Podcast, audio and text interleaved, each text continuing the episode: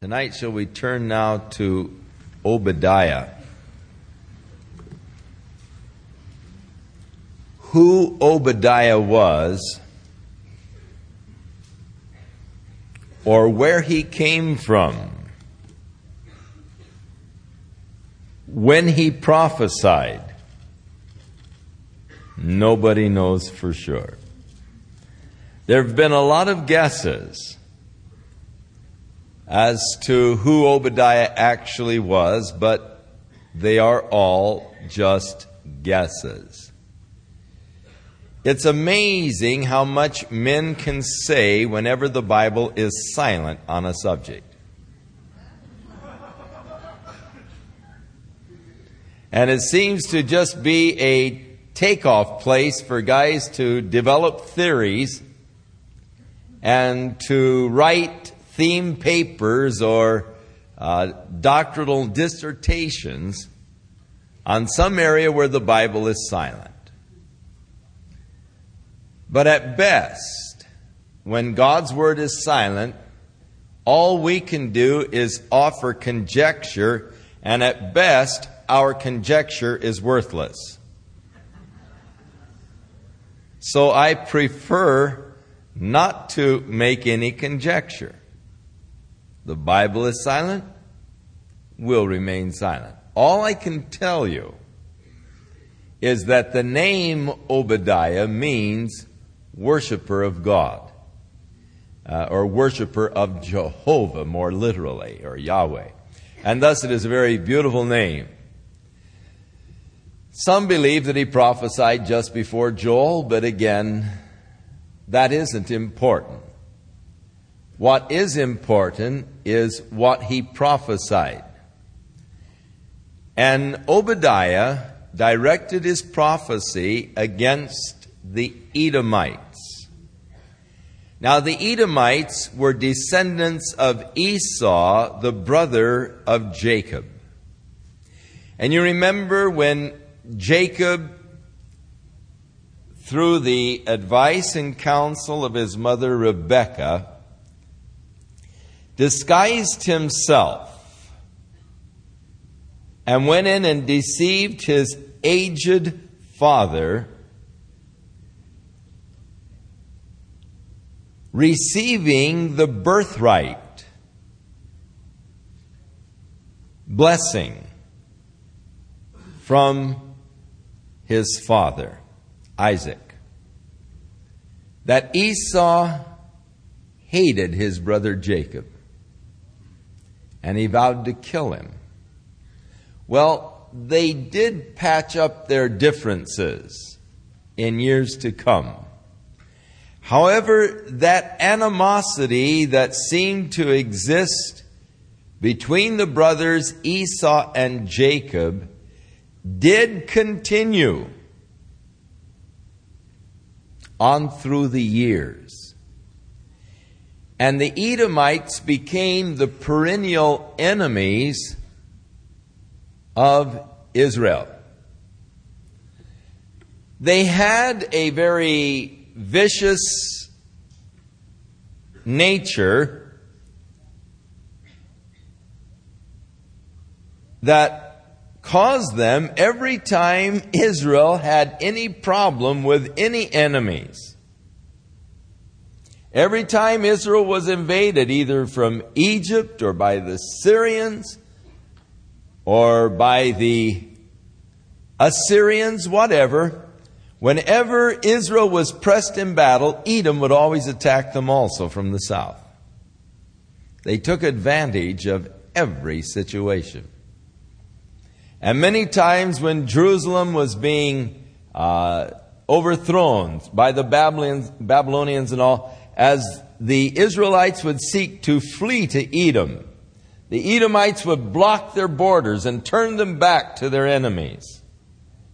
And thus they were the perennial enemies of Israel, but always taking advantage. And so there is that psalm uh, in which uh, the psalmist asked God to take vengeance upon the Edomites who, while Jerusalem was being destroyed, encouraged the destroyer, saying, Raise it, raise it. Obadiah prophesies against the Edomites, and it is because of this perennial attitude of hatred against God's people Israel that God brings Edom into judgment. Edom was once a great kingdom. Uh, the people carved great cities out of the cliffs. The city of Petra today uh, is one of the cities of the Edomites. All we have, of course, today are the ruins of the city of Petra, but it testifies of the uh, grandeur of the Edomite kingdom. These great palaces and all that were carved right out of the rock. Sort of cliff dwellers, but you don't want to think of them in terms of cavemen when you see these marvelous uh, really dwelling places, palaces, and all that were carved right out of the rock there in Petra. They were the Edomites. So, this is the vision of Obadiah. Thus saith the Lord God concerning Edom. So the prophecy immediately is directed by God against Edom. We have heard a rumor from the Lord and an ambassador is sent among the heathen. Arise ye, and let us go up against her in battle. So the Lord said concerning Edom, Behold, I have made thee small among the heathen, thou art greatly despised. The pride of thine heart hath deceived thee. Thou that dwellest in the clefts of the rock, no doubt a reference to Petra and the other cities that the Edomites have carved out of the rocks, whose, in, whose habitation is high, that saith in his heart, Who shall bring me down to the ground? They felt very safe and secure in these uh, cities such as Petra. Uh, to get to Petra, you have to go back through this narrow canyon uh, that is only wide enough for one horse and a rider to pass through single file. Uh, and then you break out sort of into this uh, wider area when you get to Petra, and there are these large uh, caves that are dug out of the sandstone rock. And uh, it opens up, and you see the vastness which was once the great city of Petra. But because of the narrow entry in, dwelling high in the rocks. They felt very secure. They could stop the enemy very easily who, who tried to make their way up these narrow canyons by just being up on the ledges and tossing rocks down on them. And they, they felt, very secure and felt very secure there within their dwellings. And so God speaks of the pride of their heart uh, as they dwelt in these high cliffs and just felt so secure. Saying, who shall bring us down to the ground? But though thou exalt thyself as an eagle, and though thou set thy nest among the stars, from there will I bring thee down, saith the Lord. And if thieves came to thee, and if robbers by night, how art thou cut off? Would they not have stolen till they had enough? In other words, they wouldn't completely destroy you. They'd take from you, but they would also leave some. If the grape gatherers came to thee, would they not leave some grapes? All the men of thy confederacy have brought thee even to the border. Or how are the things of Esau really searched out? Verse 6. How are his hidden things sought up? All the men of thy confederacy have brought thee even to the border. The men that were at peace with thee have deceived thee and prevailed against thee. They that eat thy bread have laid a wound under thee. There is none understanding in him. Shall I not in that day, saith the Lord, even destroy the wise men out of Edom, and the understanding out of Mount Esau? And thy mighty men, O Teman, shall be dismayed to the end that every one of the mount of Esau may be cut off by slaughter. So God predicts that though they feel very secure, exalted in their position, that God is going to utterly cut them off. Every one of them will be cut off. And the question, where is thy wise man? And the mention of Teman. Now you will remember that when Job had his affliction and his friends came to comfort him, one of the friends that came to comfort Job was Eliphaz the Temanite. Teman was one of the major cities of Edom. And Edom was known for its wise counselors.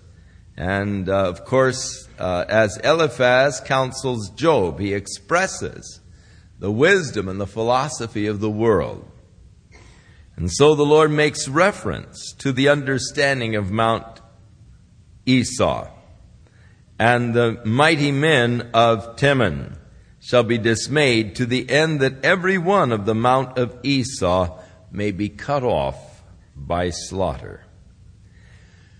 So, God predicts the total eradication of the Edomites. Now, do you know any Edomites today?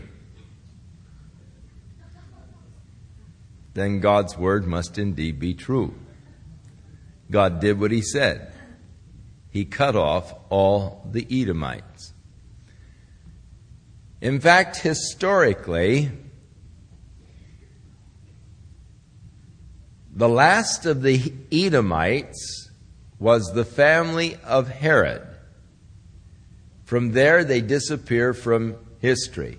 Herod the Great was from Idumea, or he was an Edomite.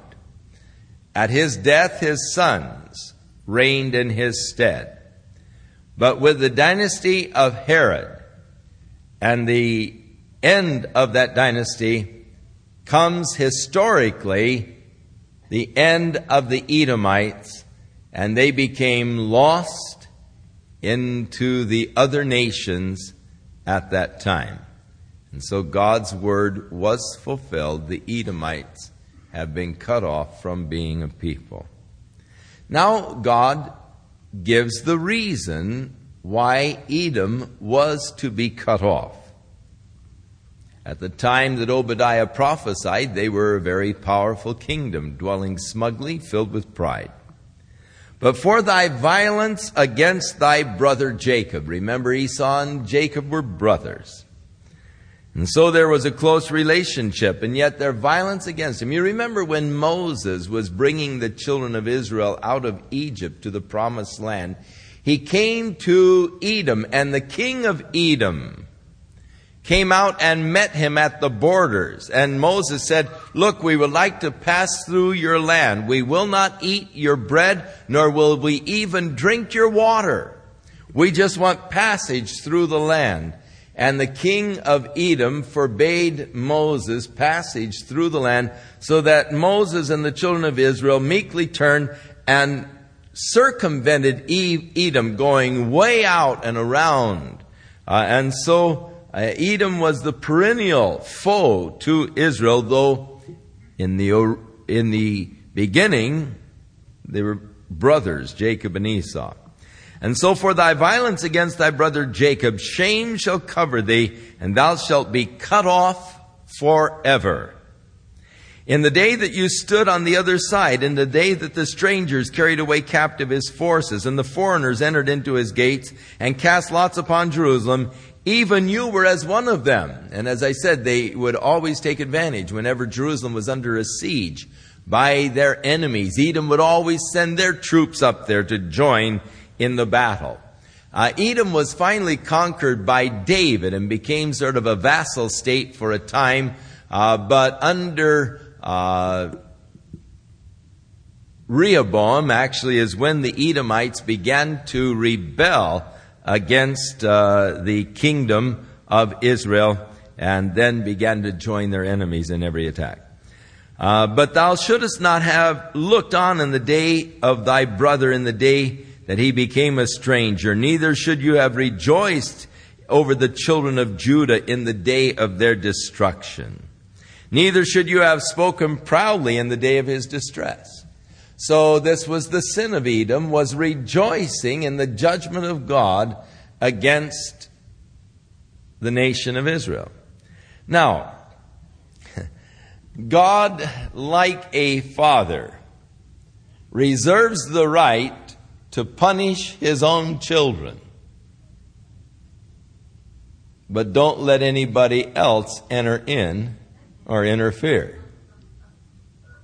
And, and this is exactly the situation. God was chastising his own children, but Edom was there cheering him. God said, I don't need any cheering section when I'm chastising my people. And the fact that they were rejoicing in the chastisement of God upon the nation is the very thing that God is uh, in, using as his indictment against them.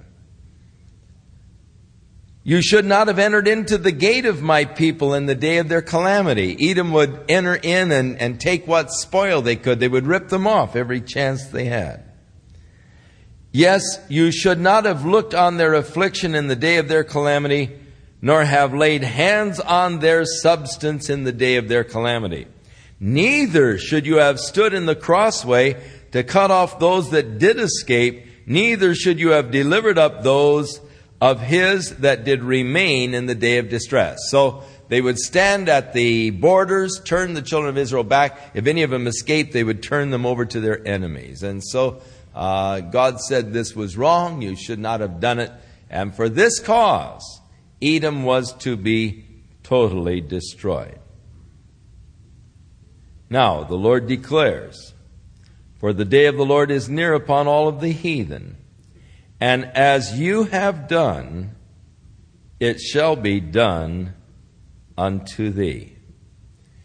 Here is one of those basic truths that we find also expressed in the New Testament as a man soweth, that shall he also reap. As you have done, so shall it be done unto thee. Thy reward that which you have done will return on your own head. For as ye have drunk upon my holy mountain, so shall all of the heathen drink continually. Yes, they shall drink and they shall swallow down, and they shall be as though they had not been. Though Edom is to be destroyed, yet God promises that his people who were being chastised, and Edom was rejoicing in it, they are to be preserved and remain. And so he pronounces the judgment. Edom is to be destroyed, but upon Mount Zion shall be deliverance. And there shall be holiness in the house of Jacob, and the house of Jacob shall possess their possessions. Now, that's one thing the house of Jacob has never yet done. You remember when God was bringing the children of Israel into the land, and Joshua was leading them in the conquest of the land. Several times over in Joshua, you read, but they did not possess all of the land. There was a failure to go in and to possess all of their possessions. Now God had promised them the land from the great river in Egypt even to the Euphrates.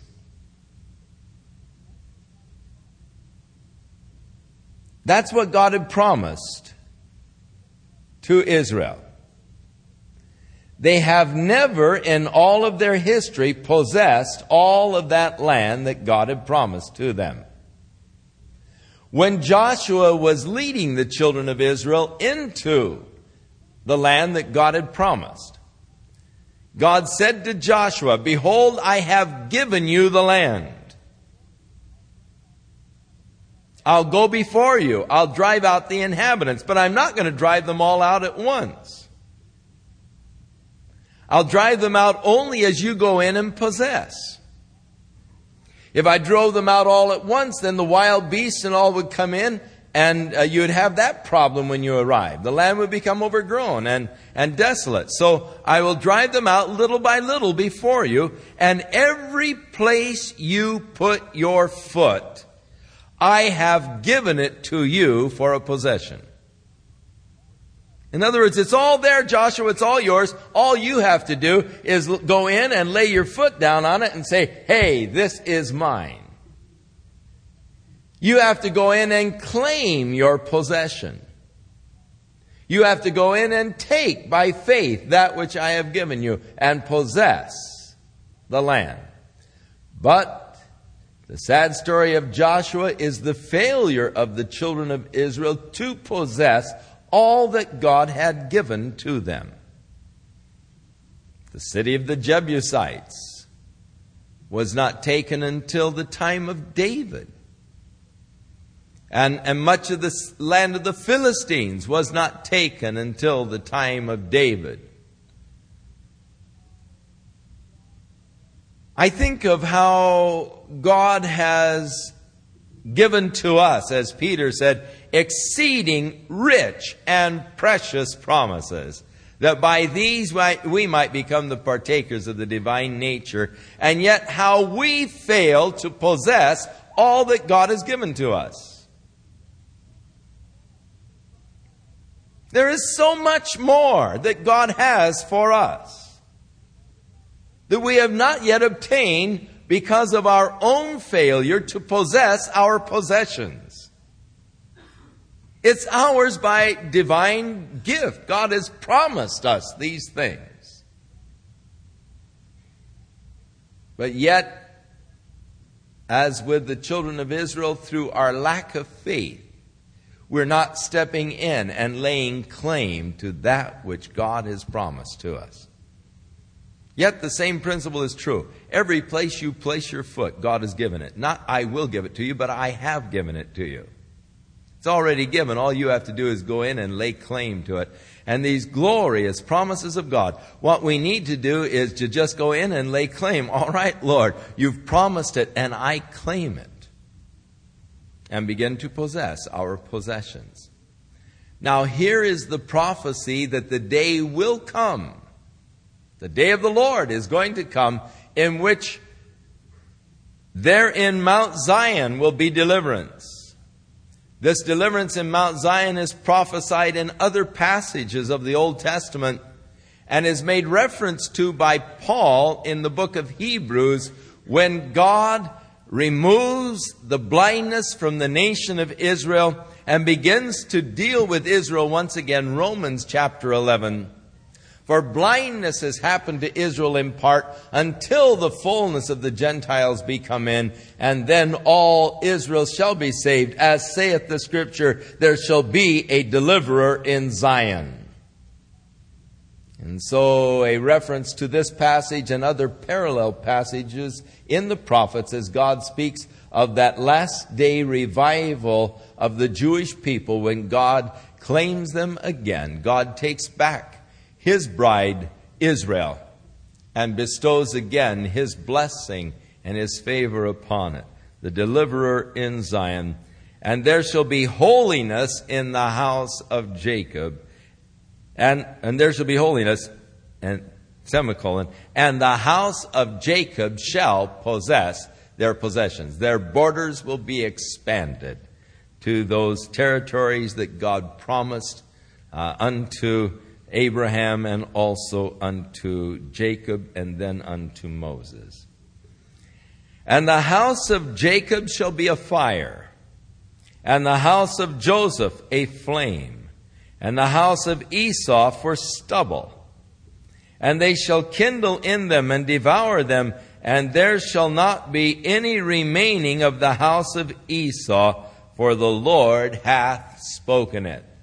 So uh, Esau is to be destroyed, none remaining, and Jacob, Joseph, uh, shall uh, the tribes of Israel possess. And they of the south shall possess the mount of Esau, and they of the plain, the Philistines, and they shall possess the fields of Ephraim and the fields of Samaria, and Benjamin shall possess Gilead.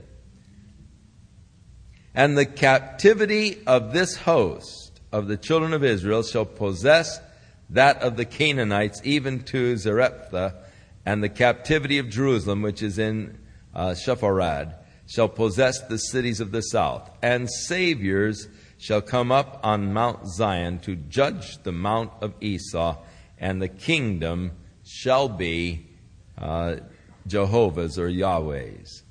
So the prophecy of Obadiah basically addressed against Edom, but going into the day of the Lord when God blesses Israel once again, when the deliverer is in Zion and the Lord reigns. Now we come to that interesting prophet Jonah. Now the word of the Lord came unto Jonah the son of Amittai, saying, Arise, go to Nineveh, that great city, and cry against it, for their wickedness is come up before me. Nineveh, a great city. In fact, the historians say that it was the largest city in the ancient world. There is a reference later on in Jonah to Nineveh being three days' journey. What is meant by that is that it took three days to walk through Nineveh. So going from one end of Nineveh to the other, walking, was a three day journey. So it was indeed a great city. In fact, the population of Nineveh, no doubt, was quite large because there were 60,000 babies in Nineveh, so young as to not know their right hand from their left hand. Now, that's something children will usually learn about four or five years old.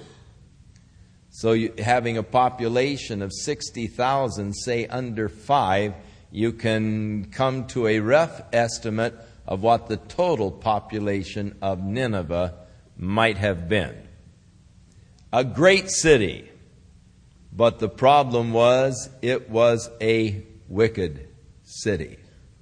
Nineveh was the capital of the Assyrian Empire. The Assyrians historically were extremely cruel people. History tells us how that the Assyrians would maim their enemies in war, how that they would desecrate the bodies of the victims of war, impelling them uh, maiming them, cutting off the ears of their prisoners, or cutting off the noses of the prisoners, or pulling out the tongues of the prisoners. Uh, they were horribly cruel, uh, inflicting uh, grotesque type of uh, maiming processes upon the prisoners of war that they would take. So that history tells us that there were cities that when surrounded by the Assyrian army and doomed to fall, that the inhabitants of the cities would all commit suicide. The Assyrian Empire was the empire that finally conquered the northern kingdom of Israel, and they moved against the southern kingdom and surrounded Jerusalem and had cut Jerusalem off and had Jerusalem under siege. Sennacherib, the king of Assyria, sent the Rabshakeh to Hezekiah with threatening letters, blasphemous letters against God. And Hezekiah would take these letters in and he would spread them out before the Lord and he'd say, Look, Lord, what the guy is saying he's going to do. And the guy was promising how he was going to maim them and torture them and what he was going to do when they fell. And Hezekiah just spread the letters out before the Lord and said, Look at these things that they're saying they're going to do. And Lord, they're able to do them. But all the while, the prophet Isaiah was saying to Hezekiah, Look, Hezekiah, don't worry. God is going to take care of you. God is going to deliver you out of the hands of the Assyrians. They are going to be turned back by the hand of the Lord, and the king of Assyria is going to be assassinated in his own land. So you don't have to worry, Hezekiah. Just trust in God. God will take care of it. But it was hard to trust in God because here was that huge Assyrian army, over 185,000 men surrounding the city of Jerusalem. They were cut off from their supplies. And here they were coming up to the wall and they were yelling to the people, don't let Hezekiah deceive you saying, trust in the Lord. Where are the gods of the Israelites? Where are the gods of Syria? Where are the gods of these other nations that we have conquered? They weren't able to deliver them from our hand, and neither will your God deliver out of our hand. Don't believe the words of Hezekiah saying, just trust in the Lord. And the men were there on the wall listening and trembling as these threats were being made, and they heard the blasphemies, how that they were going to cut off every man in Israel, torturing, maiming them. And inside, Isaiah is saying, Hey, keep cool, Hezekiah. Don't worry. God's going to take care of it. God's going to deliver them into your hand. Don't worry, Hezekiah.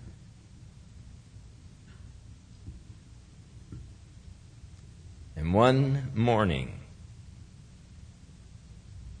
when the children of Israel arose and went to the wall to look at the encampment of the Assyrians, Behold, to their amazement, the Syrian forces were all dead corpses. 185,000 of them lay slain on the ground. That night, the angel of the Lord had gone through the camp of the Assyrians and had destroyed them. King Sennacherib escaped back to Assyria, and as he went into the house of his god Rimmon, his two sons, assassinated him. And they fled to Armenia, and another son of Sennacherib began to reign in his stead. But the back of Assyria was broken. Now, at the point that God said to Jonah, Go to Nineveh, that great city, that wicked city, and prophesy, was when Assyria was ascending in power. Assyria had not yet become the world dominating power. There was a vying at this point between Egypt and Syria and Assyria. But gradually, Assyria was gaining ascendancy and power, and they were becoming a real threat to Israel and to Judah. At the time, the Lord said to Jonah, Go to Nineveh, that great city, and cry against it, for their wickedness is come up before me. But Jonah rose up to flee unto Tarshish from the presence of the Lord. And he went down to Joppa, and he found a ship going to Tarshish. So he paid the fare and went down into it to go with them unto Tarshish from the presence of the Lord. Nineveh was east and north from Israel. Jonah went down and caught a ship going west. He's going to run from the call of God. Now, God is calling him to go and preach to the Gentiles something he did not want to do. He felt this nationalistic spirit. Salvation is of the Jews.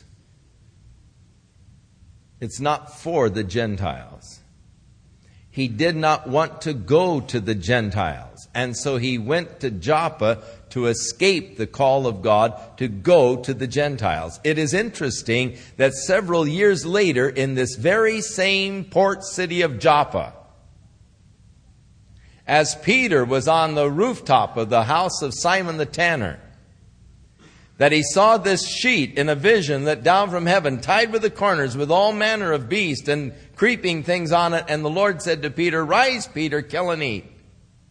And when Peter objected, saying, Lord, I've never eaten anything that was unclean or common, God said, Don't call that common which I have cleansed. And after this thing happened three times, Peter wondered, What in the world does this mean? And the Lord spoke to him and said, There are some men now down at the gate inquiring for you. Go with them and don't ask any questions. I'll tell you what to say. And there in Joppa is where Peter was called to take the gospel to the Gentiles. Interesting how things always seem to come back. It was to Joppa that Jonah ran to catch a ship to escape preaching to the Gentiles. It was at Joppa that the Lord called Peter and said, Go to the Gentiles. And the door uh, of the gospel was open to the Gentiles as God dealt with Peter there in Joppa. Jonah was arising and seeking to flee from the presence of the Lord, heading for Tarshish. Biblical scholars are divided as to the location of Tarshish. Some say it is a part of Spain, others say it is England. The preponderance of scholars seem to favor England. Wherever Tarshish was, it was the furthest outpost of the known world at that time. It was the jumping off. You can't go any farther than Tarshish from the civilized world. It was the end. It was as far as you can go. Beyond Tarshish lay that wild, boisterous Atlantic. And out there somewhere, that precipice, that chasm that just the ships dropped off into oblivion. No ships ever came back from their voyages on the Atlantic. They surely must have gone over the edge of the world someplace and disappeared. So Tarshish was as far as you dared to go, and that's where Jonah was heading. I'm going to get as far away from God as I can. I'll head for Tarshish to hide from the call of God, from the presence of the Lord. Now, there are many people who do make the mistake of attempting to localize God, as though God dwells in one place as over against another place, as though God dwells here in the sanctuary more so than in your home. Oh, I wanted to come to the church to pray so I could be close to God. I like to go up to the mountains to pray because I'm so much closer to God, 5,000 feet. Uh, as though God, you know, were, were some, is somewhere off there in the vast universe. And of course, better yet, if you can get in a balloon or in a U 2 or something, you know, uh, get closer to God. Not so. God fills every place in this vast universe. Or in any other universe that exists. The astrophysicists are talking about some interesting things in our universe. One of the interesting things that the astrophysicist speaks of is the black holes. Now, there are some interesting theories about these black holes. You see, all matter is made up of expanded atoms, or, an, or expanded uh, atoms, which are uh, made up of electrons rotating around the protons in the nucleus of an atom. But there is much more space than solid material in atoms. So that if the proton of the hydrogen atom was the size of a basketball, the electron that revolves around it would be some 3,000 miles away. To give you an idea of the amount of space that is in the atom of hydrogen. There is the proton, the electron revolving around it, but quite a vast space in between in comparison to the size of the proton and the electron. So that they tell us that there is more space in solid matter or in material than solid solid matter. There is there, there is this space. In fact, they say that if all of the atoms in your body would collapse so that there was no space, just the solid material of the protons and electrons, you would be the size of a microscopic speck of dust. So if suddenly all of the atoms in your body would collapse, we'd say, hey, where'd they go? And we'd have to get an electron microscope to find you. But this interesting thing is that this little microscopic speck of dust would weigh the same as you weigh. So you go to blow that dust off the table and it doesn't move.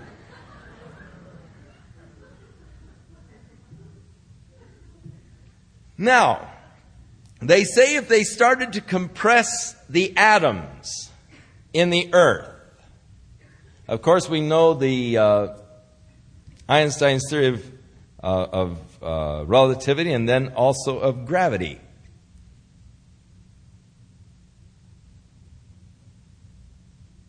E equals mc squared. Now, they say that if you would start compressing the earth, you know, we are 8,000 miles in diameter, so that you are 4,000 miles from the center of the mass of the earth. Therefore, 4,000 away, 4,000 miles away from the center of the mass, you weigh whatever the scales tell you you weigh.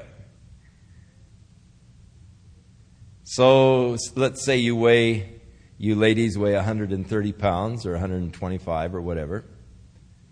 And us fellows, I'm not going to tell you what I weigh, but uh, we weigh around 200, plus or minus.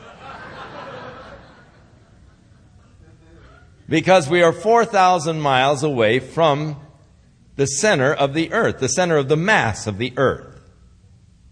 And there is this pull towards the center of the mass. I'm being pulled towards the center of the earth. And that pull upon the mass of my body equals what I weigh. Now, if we would start compressing the earth so that it was only 4,000 miles in diameter instead of the 8,000 miles in diameter, as you are now only 2,000 miles away from the center of the mass.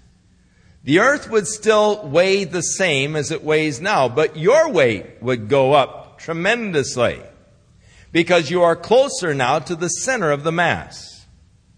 And being closer to the center of the mass, your weight would now increase to where you would weigh several tons.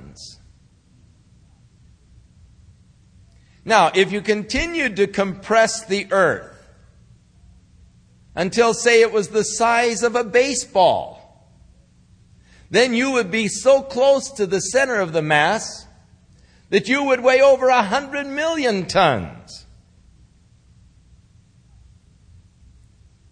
Now, if you continue to compress the earth, you finally compress it so much that you create a black hole and the whole thing disappears. Because now the center of gravity is so powerful that not even light can escape it. So all of the light now is going inward because it is being drawn by this powerful gravity. And so now you have a black hole. And you pass this point in the compression to where the center of gravity becomes so great, or the power of gravity is so great that not even light can escape it. And that is the theory for the black holes that we have in the universe. Now, if you would step into this black hole, according to some of the astrophysicists, you would enter into a whole new universe within this small black hole. You come out into a vast new universe in which, if you would take the objects in that universe and begin to compress them, you could make other black holes in that universe. And when you've created the black hole, step into it and you'd enter out into another vast universe. Sounds like science fiction, doesn't it? But that's what the astrophysicists are telling us about these black holes. Now, you see, in order for us to see things, we have to have light. And what we see is reflected light off of the object. We don't see the object, but the light that is reflected by that object is what we behold. But if the gravity is so powerful that light doesn't reflect, but it is drawn inward, the light can't escape, then this creates the black hole. And it's created by the compression of atoms to the point that the center of gravity is so powerful within them that even light can't escape. So, Jonah is talking about escaping from the presence of God. But you can't. If you would enter into one of these black holes and enter into another whole new universe, you'd find God was there. And He fills that whole universe. Jesus said, In my Father's house there are many mansions. In my Father's house. How vast is the Father's house? Vast enough that there are many mansions within it. Those mansions could even be universes within the black holes of the black holes of the black holes. Paul the Apostle, when talking with the Epicurean philosophers there in the Areopagus, said unto them,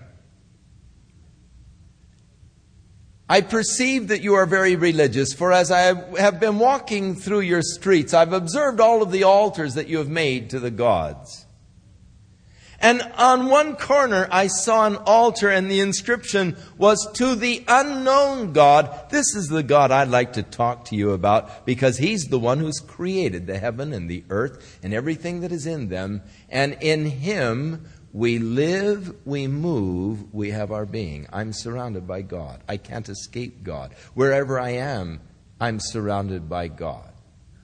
The David the psalmist said, If I ascend into heaven, thou art there. If I descend into hell, thou art there. If I take the wings of the morning and flee to the uttermost parts of the sea, even there you lead me. I can't get away from God.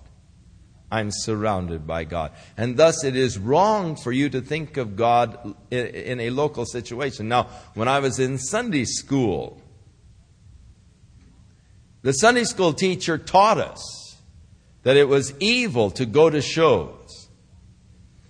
And, and they told us the story of the little boy who went by the theater and saw on the marquee the show that was playing.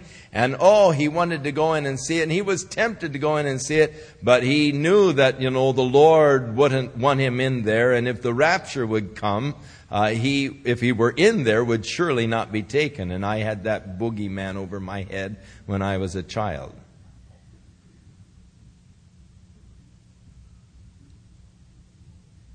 And so he said, Lord, if you don't mind waiting outside, I'll be with you in an hour and a half. As though we can leave the presence of the Lord or as though we do leave the presence of the Lord when we turn our backs upon God. Not so. I'm always surrounded by God no, no matter where I am. And I think that this is an important concept that we need to be aware of. I don't escape God. When Ben Hadad was questioning his generals because of the apparent security leak, he had the same problems that Reagan has, only of a different sort. Because his general said to him, Listen, we're true to you. We're not leaking out this security information. The problem is there's a prophet over there in Israel. And you can't even talk to your wife in bed, but what he doesn't know what you're saying to her. Now, how did the prophet know? Because God was revealing it to him. You see, you don't escape God. I don't care where you are, you cannot escape God. Now, it was a deceptive lie for Jonah to think that he could escape God. It was a deceptive lie to think that he would be better off running from God and running from the call of God. That was a deception and that was a lie. Many people live under that same delusion. I would be better off if I could just escape the will of God for my life. I can determine what is best for me better than God can determine. I know what's better for the people of God than God does. If I go to Nineveh and preach the gospel to those Gentiles, if they believe and repent, then God, being the softy that He is, being merciful as He is, will probably forgive them and not destroy them. And if they're not destroyed, then they're apt to destroy our people. I'm not going. I'm heading for Tarshish. Well, I'm going to get as far away from Nineveh as is humanly possible. And so he went down to Joppa to flee to Tarshish from the presence of the Lord. And he got, he got a ship and paid the fare, went down in the hold to flee from the presence of the Lord. But the Lord sent out a great wind in the sea. And there was a mighty tempest in the sea, so that the ship was being broken. Then the mariners, the sailors were afraid, and they cried every man unto his God. And they cast forth the cargo that was in the sh- ship on into the sea in order to lighten it. But Jonah was gone down in the sides of the ship, and he lay and was fast asleep. Now, people are troubled because of the miraculous aspects of the book of Jonah. But usually the part that troubles them most is the fact that he was swallowed by the great fish. But in reality, here are the evidences of God's hand even before we ever get to the fish. The storm that came up was sent from God. A miraculous kind of a storm in that God sent it. But then Jonah, able to sleep, through the storm has to be some kind of a miracle also. You ever been out in a boat in a storm, being tossed? Down in the ship, fast asleep, so that the shipmaster came to him and said, what, what do you mean by this, O sleeper? Arise and call on your God, if so be that God will think upon us and we perish not. And they said every one to his fellow, Come on, let's cast lots, that we may know for whose cause this evil is upon us. So they cast lots, and another miracle, the lot fell on Jonah. So they said unto him, Tell us, we pray thee, why has this evil come upon us? What is your occupation? Where do you come from? What is your country? From what people are you? And Jonah said unto them, I am a Hebrew, and I fear Yahweh, the God of heaven, which has made the sea and the dry land. I fear the great God, Yahweh, the creator of the universe. Francis Schaeffer says that the term God is being so commonly used by people today without definition that as we speak of God, we need to become more definitive, and we probably should say the living God, the creator of the heaven and the earth, so that we define to people the God that we are talking about, because uh, there are so many gods, and uh, people use the term God so freely and so uh, uh, liberally to express almost uh, anything.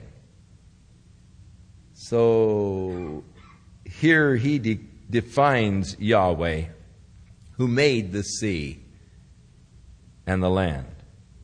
Then were the men exceedingly afraid, and they said unto him, Why have you done this?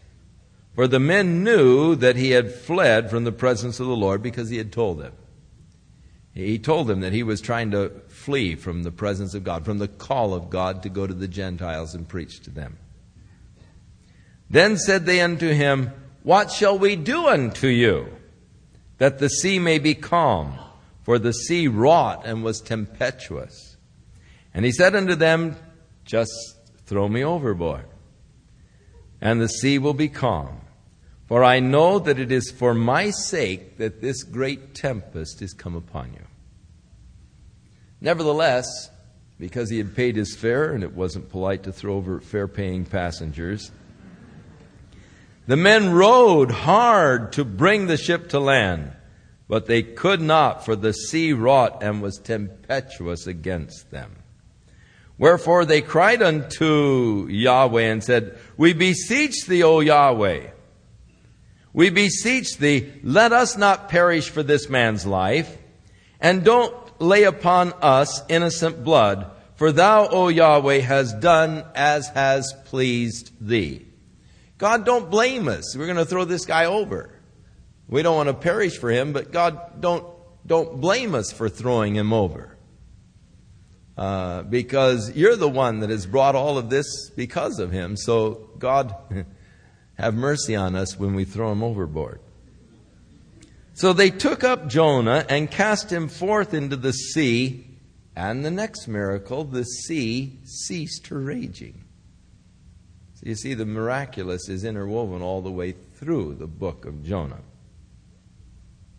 Then the men, when they saw this, they reverenced the Lord exceedingly, and they offered a sacrifice unto the Lord and they made vows. I imagine they, there was quite a scene on that ship when they saw all of this. Now the Lord prepared, more accurately, appointed a great fish to swallow up Jonah. And Jonah was in the belly of the fish for three days and three nights. The Lord appointed a great fish. What kind of fish was it? The Bible doesn't tell us whether or not it was one of the sperm whales or whether or not it was a great shark or whatever, doesn't matter. I believe that it did happen because it is here in the Word of God. Now, here's where, of course, the biblical critics have a field day. And you can read in so many Bible commentaries and in Bible dictionaries of the legend of Jonah or of the myth of Jonah.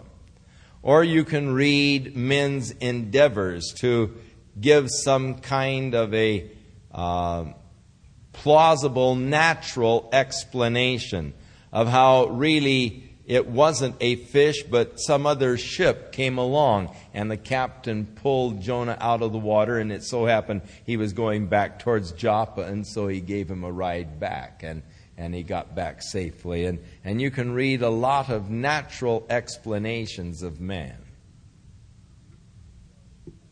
who are endeavoring to remove the supernatural from the story.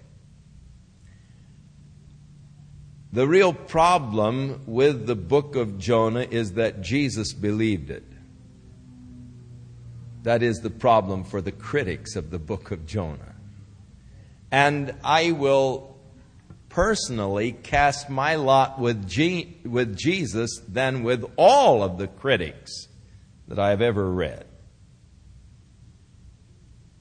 I believe that Jesus knew better than these supposed wise scholars who write with the earthly wisdom of man in their endeavors to discount the miraculous aspects of God. Jesus made a couple of references to Jonah. The one refers to Jonah's experience in this fish. And as Jonah was three days and three nights in the belly of the whale, so shall the Son of Man be three days and three nights in the heart of the earth. Jesus gave that to the scribes and Pharisees who were asking him for a sign. After he had been doing all of the miracles, they said, Show us a sign that you're the Messiah. Jesus said, A wicked and an adulterous generation seeks after a sign but no sign will be given except the sign of the prophet Jonah.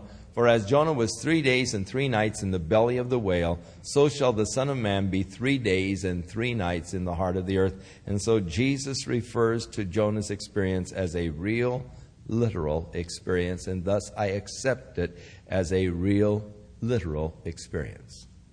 And I have no problem accepting it as a real, literal experience. For I believe that God has created creatures of which we know nothing about, that are surely capable of swallowing a man and retaining him for a period of time. I have no problem with God's ability to create. As I look at the vast creation of God, really I have no problem with creation.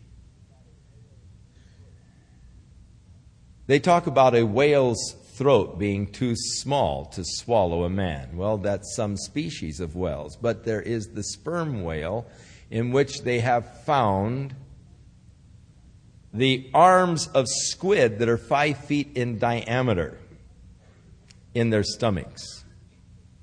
So evidently they swallowed that portion of the squid.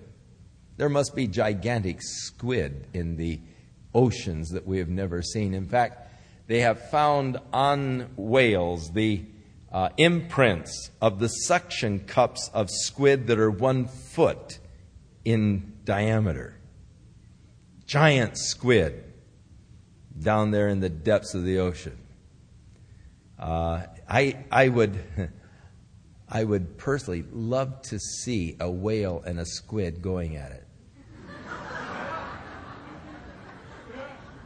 Boy, if you could get that on film, how exciting that would be.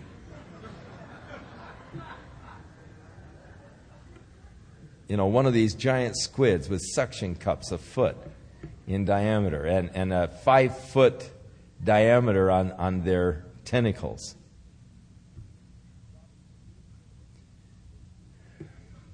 God has created some interesting creatures that we have not yet seen, dwelling, no doubt, in the depths of the seas. God said to Job, He said, Hey, Job, you think you know so much? Tell me, you know. Have you seen this and that and the other? And Job, uh, and God rings off some of these things that, hey, no, you know, it's beyond my dimension, it's beyond my realm. So Jonah was three days and three nights here in the belly of this great fish. Then Jonah prayed unto the Lord his God out of the fish's belly. Jonah must have been a stubborn man indeed, that he would wait three days and three nights before he would begin to pray. He was determined not to take the gospel to the Gentiles. He was determined not to go. Sitting it out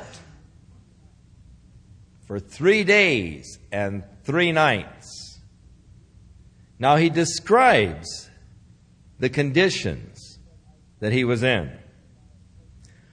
And he said, I cried by reason of my affliction unto the Lord, and he heard me out of the belly of hell, cried I. He thought the conditions, he maybe even thought that he had died and gone to hell. After all, he was trying to run from God. And it was so hot 98.6 if it were a whale, and that's a mammal. So it has the 98.6 temperature, body temperature. Beside the heat, the humidity that must have been inside that whale. The gastric juices sloshing around him. The seaweed wrapped around his head. Out of my affliction, out of hell I cried, and you heard my voice. For you had cast me into the deep, into the midst of the seas, and the floods compassed me about. All of thy billows and thy waves are passed over me. It's interesting that most of his prayer can be found in the Psalms.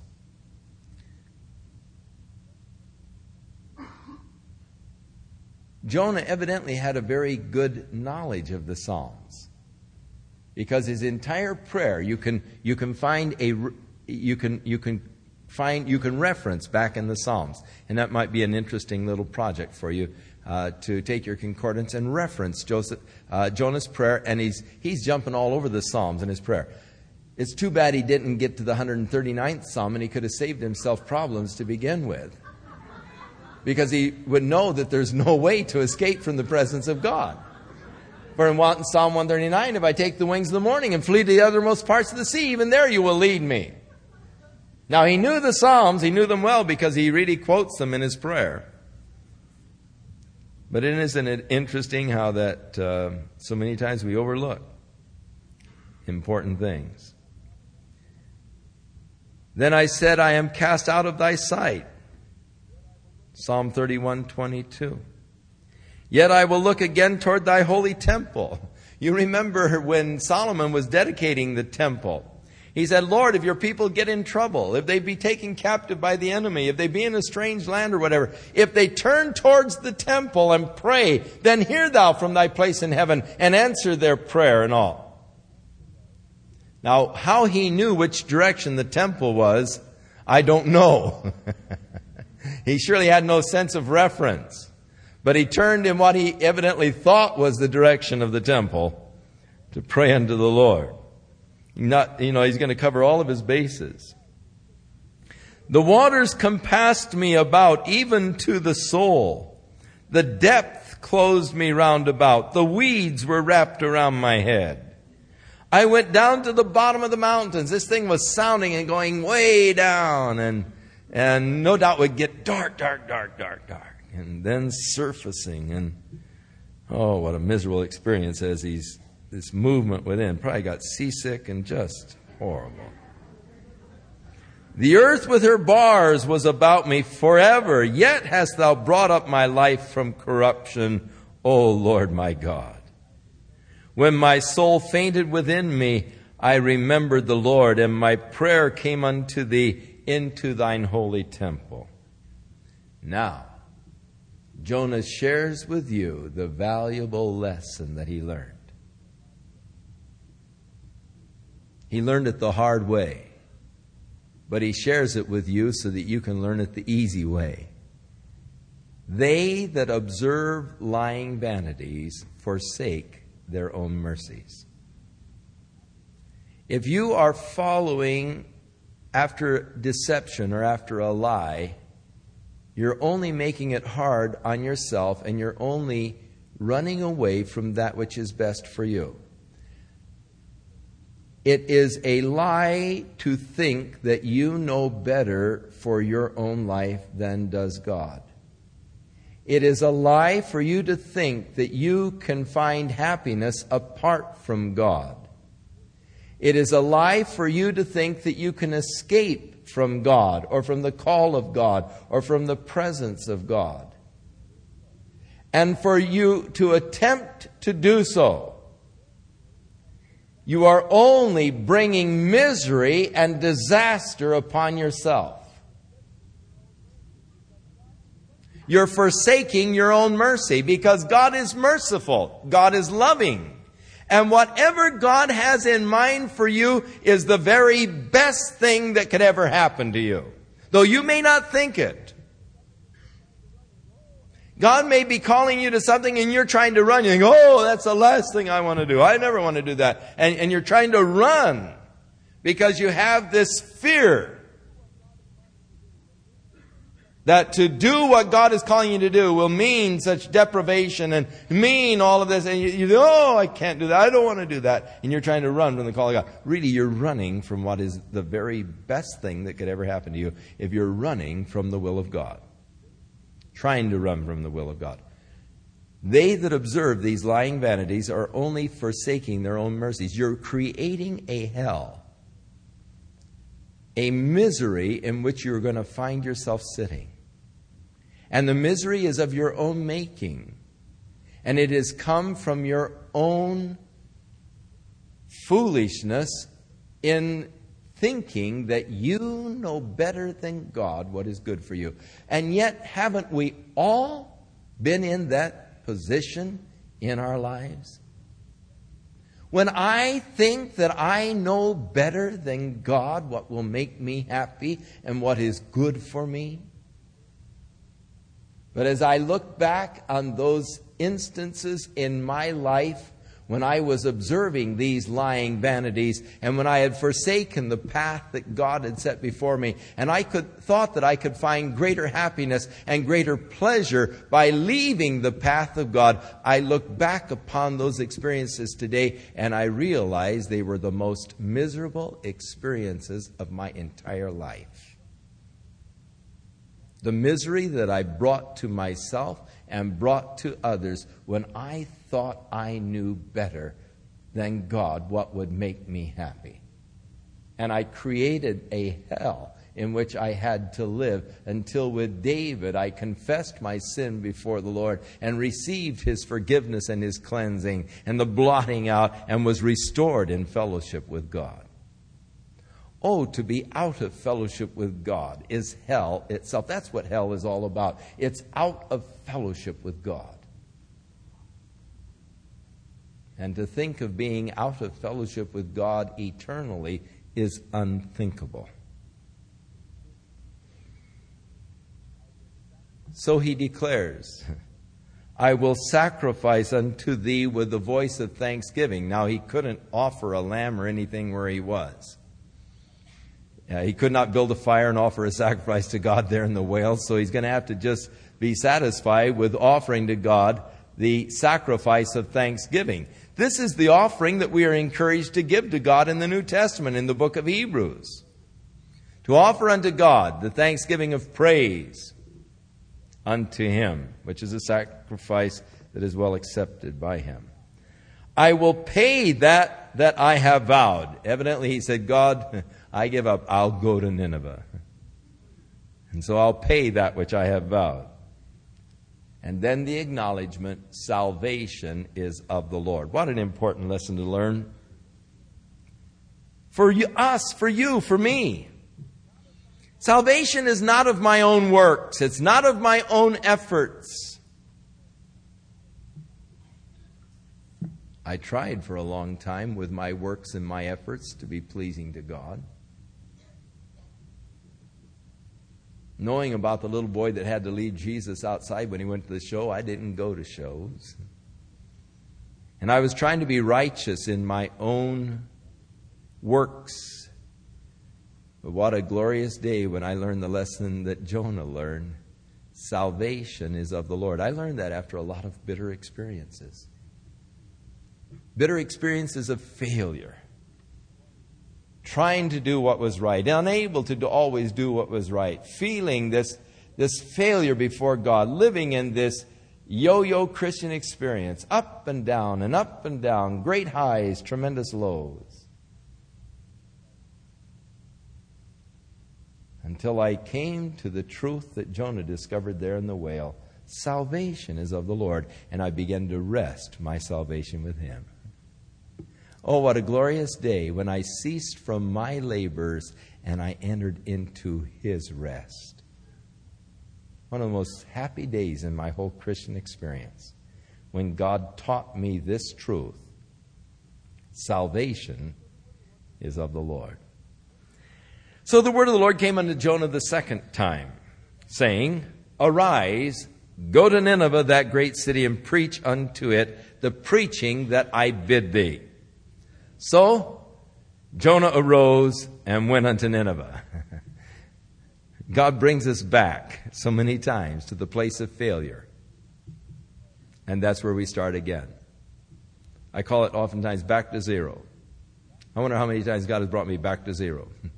back to that place of failure, and then he says, okay, and, and there's where we start again. I can't really go on until I conquer in this area of my failure. I can't continue on in the progress of God in my life until God has worked out this particular area. And when He brings me back to it, then I'm facing the same issues again, but this time with obedience to the Lord. And then I move on. So Jonah arose and went to Nineveh, according to the word of the Lord. Now, Nineveh was an exceeding great city of three days' journey. That is, it would take you three days to walk from one end to the other. And Jonah began to enter into the city a day's journey. And he cried and said, Yet forty days and Nineveh shall be overthrown. So the people of Nineveh believed God. What a remarkable thing. Jonah, no doubt, in his heart, was not happy with what he was doing. This is something that is revealed further on in the text Jonah's anger at God for not destroying Nineveh. He still hated these people. He still didn't want God to work in their lives. He was only there because it was preferable to dissolving in the gastric juices of the well.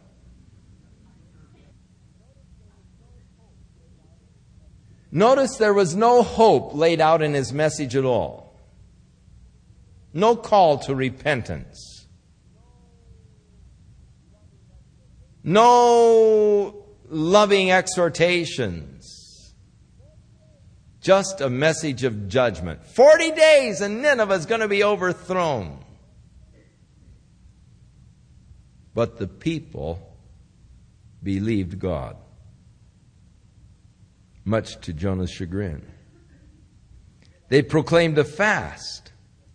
They put on sackcloth from the greatest of them even to the least of them, for the word had come to the king of Nineveh. And he arose from his throne. He laid off his robe from him and covered himself with sackcloth, and he sat in ashes. And he caused the, to be proclaimed and published through Nineveh by the decree of the king and his nobles, saying, Let neither man nor beast, herd nor flock taste anything. Let them not feed nor drink water.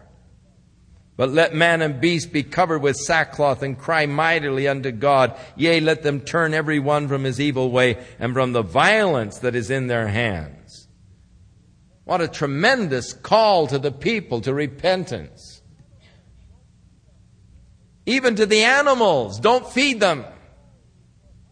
And as the cattle are lowing for hunger, let it be as a cry unto God for mercy. And so the cattle, as they're getting hungry, hear them through the streets. Moo! Let that be a cry unto God for mercy. The general, total repentance of the people as they were there in sackcloth and crying out unto God, repenting and crying out unto God for mercy. Now, the second reference that Jesus made to Nineveh was as he was talking to the scribes and the Pharisees. And he said, The men of Nineveh will rise in judgment with this generation, and they will condemn it. For they repented at the preaching of Jonah and behold, a greater than Jonah is here. The men of Nineveh repented at the preaching of this angry prophet who only preached the judgment of God. Here, Jesus, the Son of God, had come declaring to the people the love of God, encouraging people to experience God's love and to come to God's love, but yet they did not repent. So the men of Nineveh in the day of judgment will be standing and they will be pointing a finger at this generation. Those who have not repented, those who have not sought God, and they will be condemning this generation, for they repented at the preaching of Jonah. Repent they did. Complete sackcloth, even to the king, laying aside his robes and putting on this itchy sackcloth putting it over their animals, everybody joining in this citywide repentance. On what basis did they repent? Jonah didn't say, repent or destruction comes. He didn't preach repentance at all. In fact, he didn't want them to repent. He became angry when they did repent. one of the only preachers in history who was hoping that he would not have a successful ministry.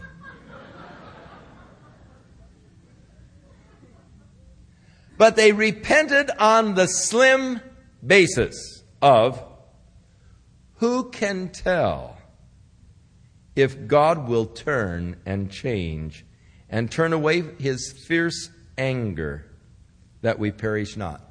Who can tell?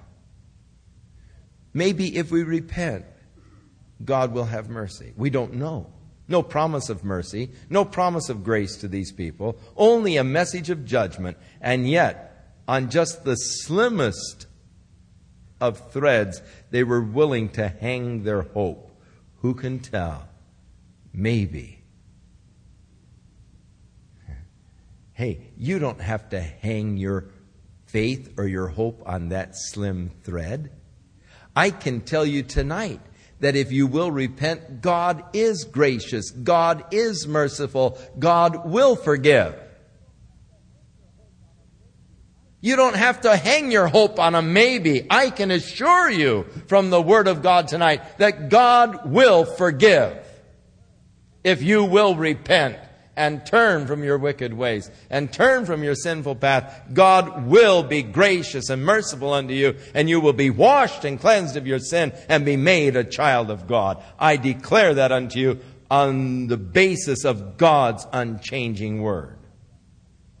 These people did not have that kind of a hope. They did not have that kind of a message. All they had was a maybe. Who knows? Maybe and on that slimmest of threads, they hung their hope as they turned and repented, and God saw their works, that they turned from their evil way, and God repented of the evil. Now, again, this is the problem we have of describing the action of God. All we have is human terms. God is the infinite, eternal God, but we are the finite man and as we talk to each other, we have to use terms that are dealing in the finite realm of man because we don't have the infinite terms. And there are things of which we cannot even speak because there are not words or languages that even relate to these things that we could understand. Jesus was trying to speak to Nicodemus concerning spiritual things, and he finally said, Look, Nicodemus, you're a ruler of the, you're, you're a teacher of the Jews and all. And if I speak to you of earthly things and you cannot understand them, how in the world can I ever speak to you of heavenly things? Paul the apostle, after his trip to heaven, when he came back, he said, Hey, whether in the body, out of the body, I don't know, but I know I was caught up to the third heaven and I heard things that are impossible to describe. In fact, it would be a crime if I tried to describe them. It would be an injustice because there aren't any words that can describe the ecstasy, the things that I felt, the things that I heard, the things that were there. It's impossible. Words have not been created or formed. So that we are limited in talking about God to the finite terminology of man. So that when judgment did not come, the promised judgment, we have to use terms that apply to man but are not truly applicable to God. Because God does not change. Behold, God is not a man that he should lie, nor the Son of Man that he should repent. Hath he not spoken, and shall he not make it good? Behold, I am the Lord God. I change not, he has declared. So here was an obvious change. The prophet had said, 40 days and comes destruction. The people all repented. The destruction did not come. So we, in using our finite terms to describe it, say, well, it repented God or God changed and he did not destroy them. No. God knew all the time that they were going to repent. That's why he sent Jonah to them. God knew all the time that the judgment would not come. But yet, had they not repented, the judgment would have come. But God knows the end from the beginning. And you say, oh, but I can't understand. Of course you can't. Because you have only finite, limited understanding. And God is infinite. God says, My ways are not your ways. My ways are beyond your finding out. And so it's only a exercise of frustration to try to understand the full aspects of the character, nature of God. Now, it displeased Jonah exceedingly, and he was very angry. And he prayed unto the Lord, and he said, I pray thee, O Lord, was not this what I said to you when I was still in my own country? And this is why I fled to go to Tarshish. For I knew that thou art a gracious God and merciful, and you're slow to anger and of great kindness, and you do not want to bestow evil. God, I knew it. Oh, I'm so mad. Just what I was afraid was going to happen happened. Isn't this why I tried not to come here? Oh, what a character this Jonah was.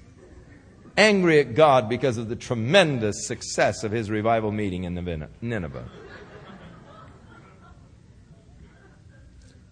Okay, God, I've had it. Take my life from me. I don't want to go on living. For it is better to me to die than to live. Boy, he was really angry. All right, God, I've had it. I knew this might happen. It's what I was afraid of, Lord.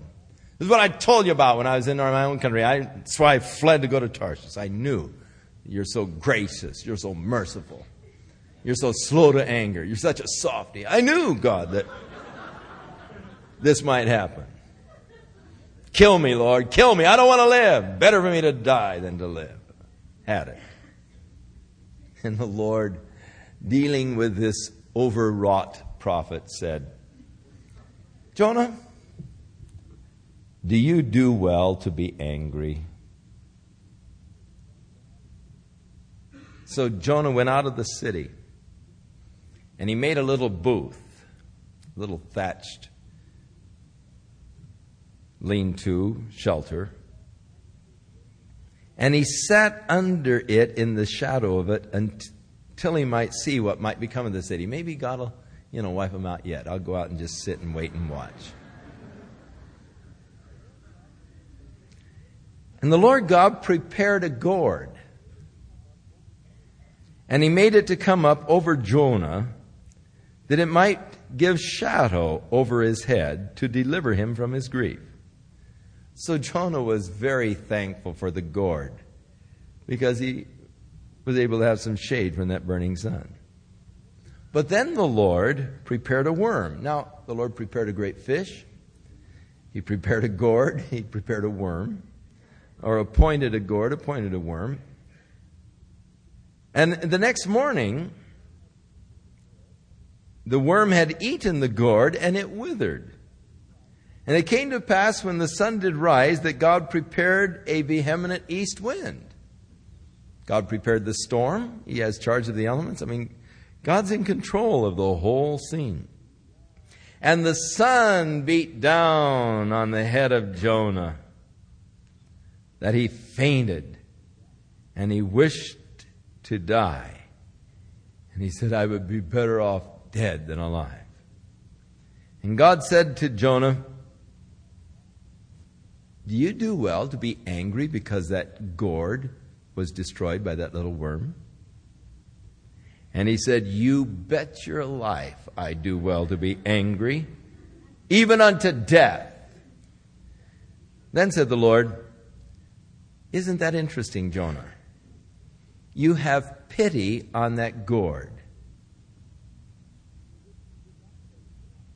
for which you did not labor, you did not make it grow.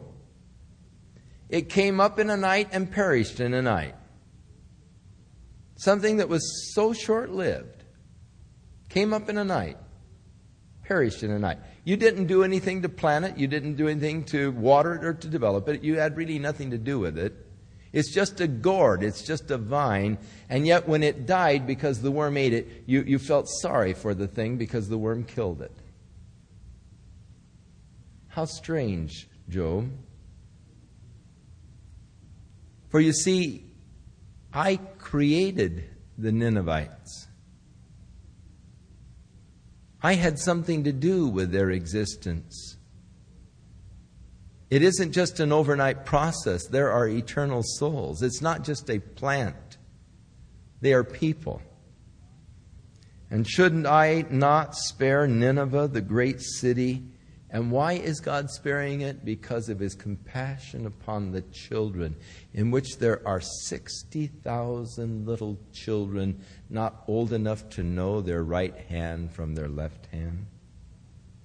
And interesting also, God spared it because of the animals, because of the cattle.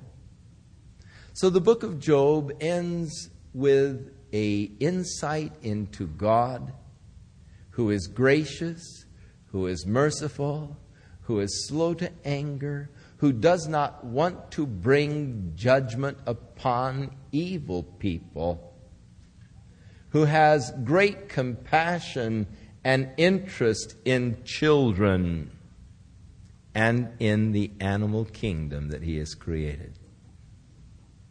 Fascinating story. So many lessons to be learned the chief of them, they that observe lying vanities forsake their own mercy. Don't try to run from God. Don't try to hide from God. Surely God knows what is best for you.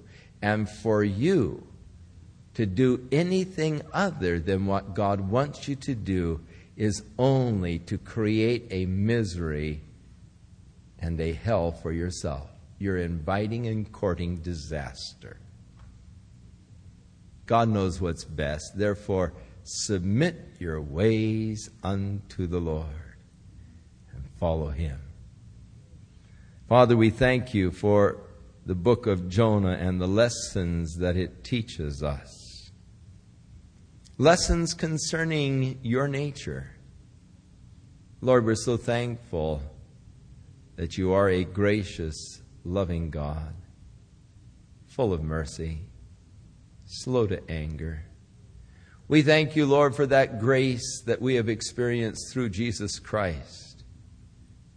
The mercy, the pardon, and the cleansing of our sins, the escaping of the judgment, because Jesus bore that judgment for us. Oh God, how thankful we are that you have redeemed us and that you now claim us as your children. Help us, Lord. that we might walk in obedience to your will in all things. In Jesus' name, amen. Shall we stand?